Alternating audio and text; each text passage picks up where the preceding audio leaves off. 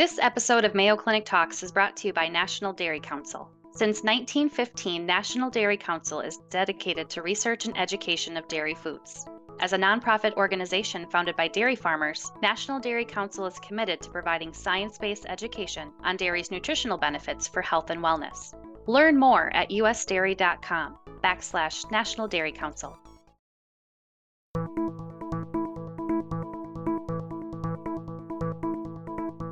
This is Mayo Clinic Talks, a curated weekly podcast for physicians and healthcare providers.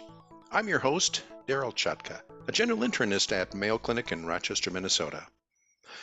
Arthritis of the hip or knee is a common cause of pain and disability. It can result in significant limitations in mobility and reduced quality of life. Hip and knee replacements can change all that. They're safe, they have a high success rate, and can allow the patient to get back to a healthy, active lifestyle. But who's a candidate for hip or knee replacement? What's the optimal timing of the procedure? What's important in obtaining an optimal outcome from surgery? And what are the potential complications of a hip or knee replacement? Our guest for today's podcast is Dr. Matthew Abdel, an orthopedic surgeon at the Mayo Clinic, and I'll be asking him these questions and more as we discuss the surgical management of hip and knee arthritis. You're listening to Mayo Clinic Talks. Matt, thank you for joining me, and this is going to be an interesting topic. Yeah, Darryl, thanks for having me. It's certainly a topic near and dear to my heart. I'm sure it is. I want to ask you a question that I've been curious about for years. I've been impressed by the fact that sometimes the x rays of a joint don't correlate with their symptoms. For example, some patients have a lot of disability and symptoms, yet their x rays don't look that bad. And others with just terrible x rays, you know, bone on bone, are really doing fairly well. So, how important are the x ray findings versus the patient's symptoms in determining whether they're a candidate for surgery? Yeah, Darryl, in reality, both are important. So, in a perfect world, the symptoms would match radiographs. But oftentimes there's soft tissue pain around the hip and the knee that might contribute to the symptoms that we don't see on x-rays. And sometimes advanced imaging such as an MRI or CT scan can be helpful to show things such as a small fracture, avascular necrosis, or that's the bone dying underneath. They may cause symptoms that are quite profound, but are not shown on radiographs. Now, there are a spectrum of disease processes. Some people have lots of symptoms with minimal x ray changes, and some have minimal symptoms with more profound x ray changes. And this highlights to us that people are different. And that's why it's important to see your provider and your surgeon. Let's talk a little bit about the timing of a procedure. I believe that these devices that you're putting in have a typical lifespan. So I imagine you don't want to do the procedure too early in life. Yet you don't want to wait until a patient's quite old and has a lot of chronic medical problems. So, how do you balance that? It's probably the biggest innovation, really, in uh, maybe almost all of surgery, but certainly in orthopedic surgery. The materials that we now use have longevity that puts us at 20, 30, 40 years. And so typically patients who had both radiographic findings and symptoms that warranted a hip or knee replacement we would limit the use of those procedures, worried that it would wear out. Mm-hmm. And now we say if the joint's worn out, the symptoms warrant it, the surgeon agrees, we do believe that the implants will last two to four decades, and we will do it in younger and younger patients. That's really good news because I've had a fair number of patients in the past who probably would have benefited from an earlier procedure, but mm-hmm. really didn't want to have a second procedure. So they put up with the pain for maybe you know almost a decade before the surgery was done. So that's that's great news. So do you very often do bilateral arthroplasties, either the hip or the knee? Yeah, bilateral is often, or both joints at the same time is often an area of debate among surgeons. So I do do it, but I'm actually a surgeon that does it less frequently than others. And there's three main camps here. There are some surgeons that do it pretty routinely if the patient symptoms and the radiograph support it, and that's at the same setting.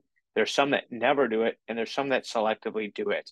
We always say there are unique risks that come with bilateral simultaneous hip or knee replacements And those are risk of blood clot, risk of medical complications, and just a tougher recovery. That being said, you get both procedures done and you have one recuperation period. So uh, it's done, but in about a rate of 1% to 2%. percent hmm Okay. I know the patients that I see that have had either a hip or a knee replaced, their most common comment to me is, Man, I wish I'd had this done sooner. You see these patients back afterwards. What is their satisfaction with the procedure? It's a remarkable procedure, both of them, and actually a little bit more successful for the hip over the knee.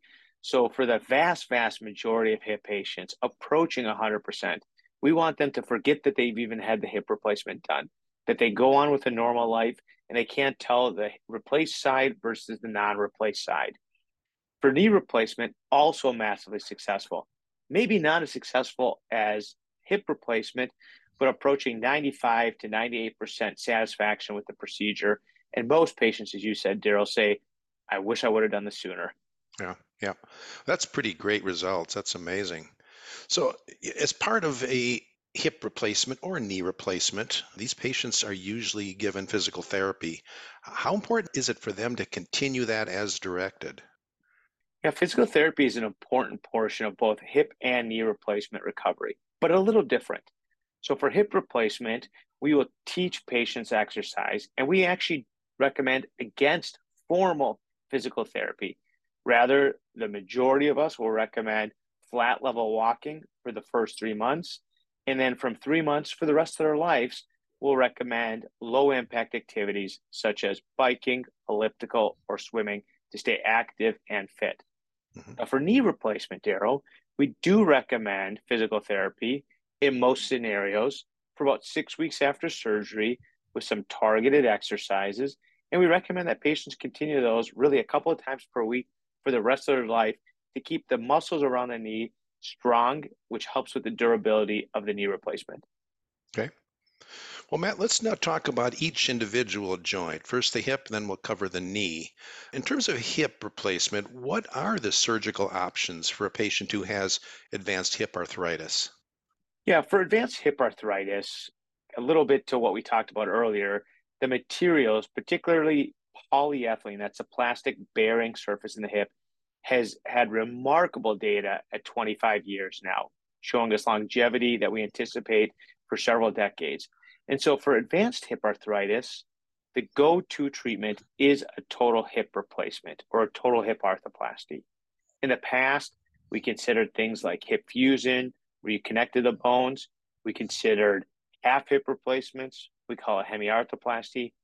And we considered hip resurfacing, where you just resurface the femoral head. All of those have fallen out of favor for a traditional hip replacement with contemporary bearings. You mentioned increased longevity of the uh, procedure, which is a major advancement. What else would you consider to be some of the latest advances in hip replacement? What's new?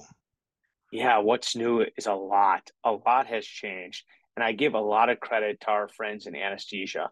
The perioperative pain management has been one of the most remarkable advancements in hip and knee arthroplasty. So our anesthesia colleagues now utilize spinal anesthetics that are short acting, that give great pain control and mitigate the risk of general anesthesia. We now do surgeon directed periarticular injections at the time of surgery that prevent any motor weakness after the surgery and give great pain control in an efficient manner. And our anti nausea and fluid resuscitation protocols are superb and really best in class. And so patients after surgery are fluid resuscitated, have minimal nausea, vomiting, have strong legs that they can walk on, and they haven't undergone the risks of general anesthesia. So that's been a big win. Mm-hmm. In addition, our medical management of patients has markedly improved, as you know, Darryl. So we now utilize medications like tranexamic acid that have reduced blood transfusions with routine hip replacements from 40% down to less than 1%. So, pretty rare to lose substantial blood in surgery and require any sort of treatment for that after surgery. Yeah. Well, what I'm hearing you say is this is basically a team effort. You depend on yes. a lot of your colleagues to uh, get a successful result. That's great. Absolutely. I suspect it depends on the type of procedure you're doing, but what's the typical recovery time for a hip replacement?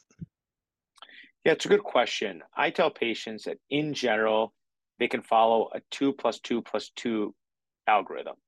For the first two weeks, you'll require some pain medications and some gait aid. After that, most people are off pain medications and off gait aids. By two months, you largely feel like yourself and are able to get back to all of your activities that you want to do. And by two years, you've largely recuperated from every aspect of the hip and knee replacement and mostly do not remember that you've had the procedure done. And so that's kind of a, a big 100,000 foot view of the recuperation for patients. I imagine that what you want to avoid is a failed hip replacement requiring revision. How successful is a uh, hip replacement surgery? Well, contemporary hip replacement surgery is very successful. But I always tell my patients and, and encourage them to pick the right individual surgeon and the right institution and let them do what they're best at.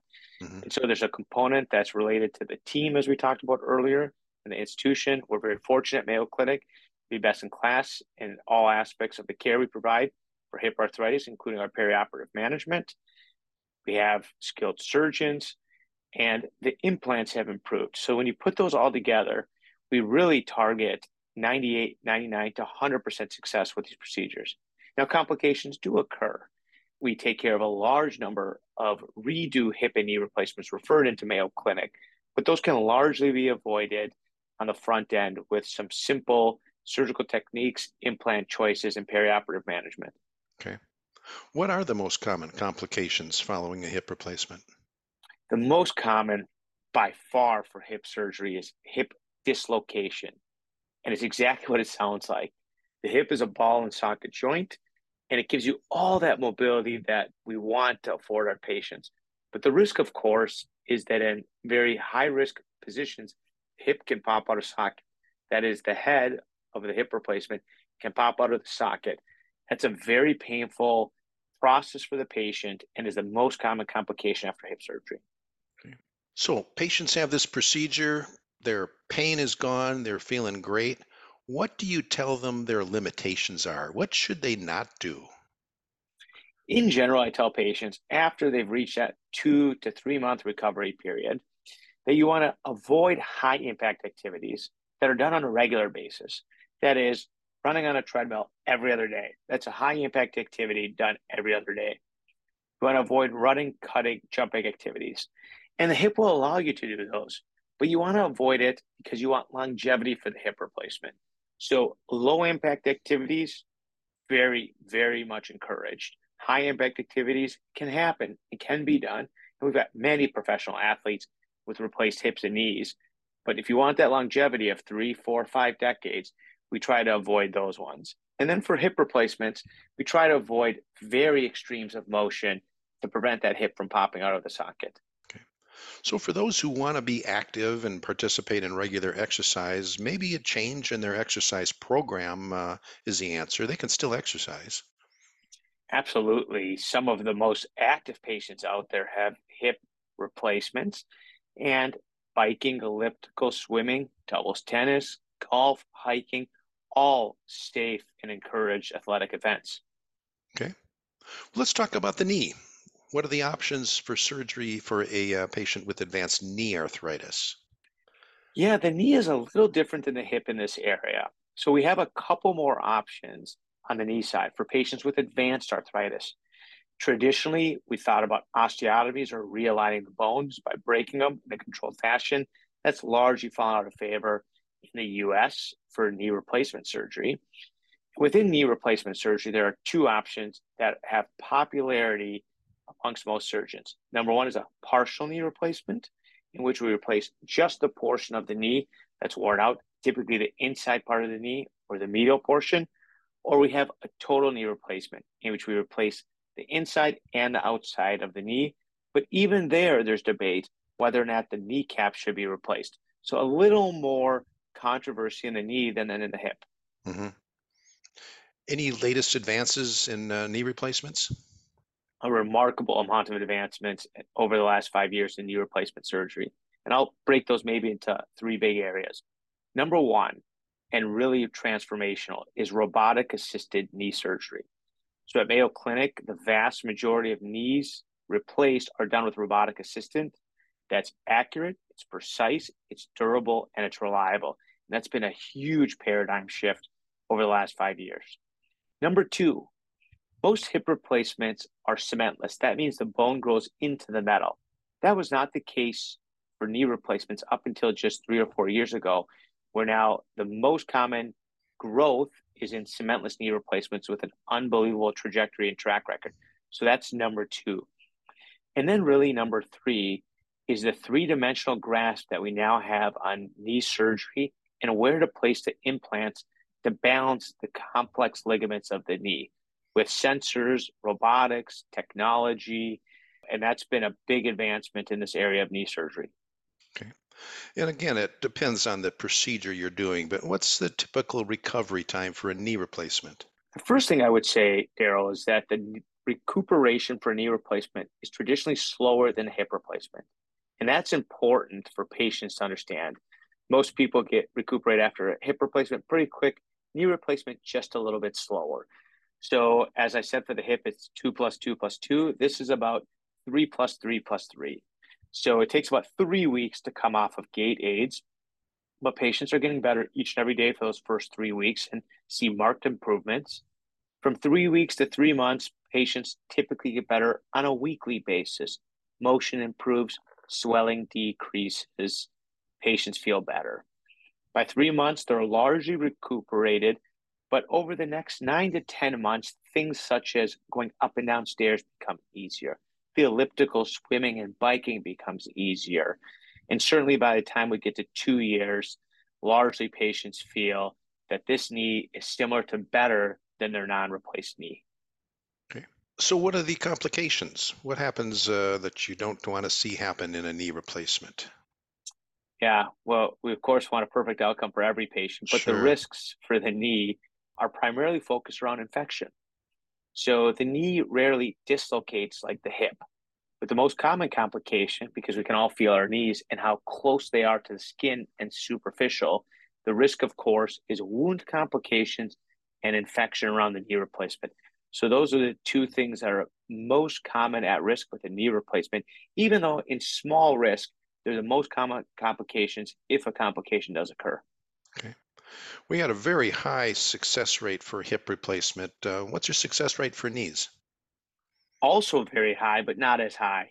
I would put knees somewhere around that 92 to 95% range for a variety of factors complexity of a knee replacement, complexity of the native anatomy of the knee, and its superficial position and the risk of infection. Just bring it down just a little bit compared to hip replacement, but still massively successful. And what limitations do you give patients who've had a knee replacement? That one's pretty similar to hips. So we say low impact activities are okay, high impact activities, particularly with a knee replacement, we try to avoid running, cutting, jumping.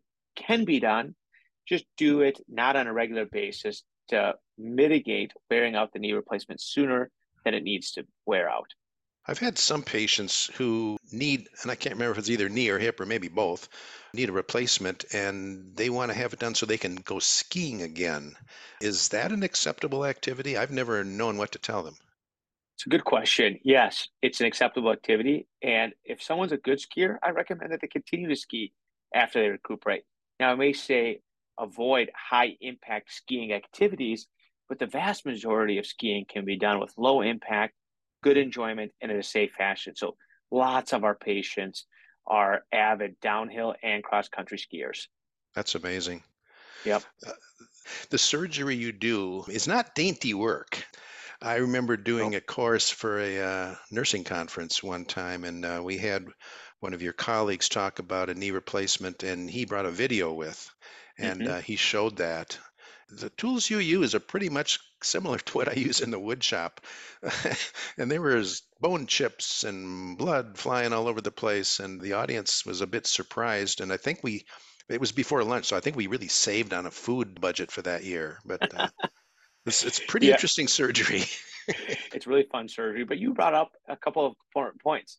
Number one, it's a technical surgery in which you're balancing ligaments, you're resurfacing bone edges, and you're trying to balance everything out. So a lot of skills that we use in woodworking mm-hmm. transfer into the operating room. So that's a, it's a perfect analogy. That's number one. Number two, I will say that robotics has refined us. It's taken us to the next level of being able to do the procedure with less archaic tools. And now they're very refined, precise to 0.1 millimeters with saw blades and burrs that refine that procedure. And earlier I mentioned the use of tranexamic acid and tourniquets that has mitigated that kind of blood loss that we've previously seen. Okay. Well, Matt, you've given us some really good information on both hip and knee replacements. Can you kind of summarize our discussion maybe with two or three key points? Happy to. So, number one, I would start with by saying that hip replacement surgery has been coined the procedure of the century. So, for the appropriate patient, it is a remarkable procedure that will give patients their entire life back. And similarly for knees, even though knees are not as good as hips, it's a remarkable procedure that alleviates pain, restores function, and gets people back to their activities. That's number one. Number two, choose the institution and the surgeon that you trust and let them do what's best for you. And finally, take care of your joints. Weight loss is important, activity modification is important, and being physically fit are all important activities before and after surgery. We've been discussing the surgical management of hip and knee arthritis with Dr. Matthew Abdel from the Department of Orthopedic Surgery at the Mayo Clinic.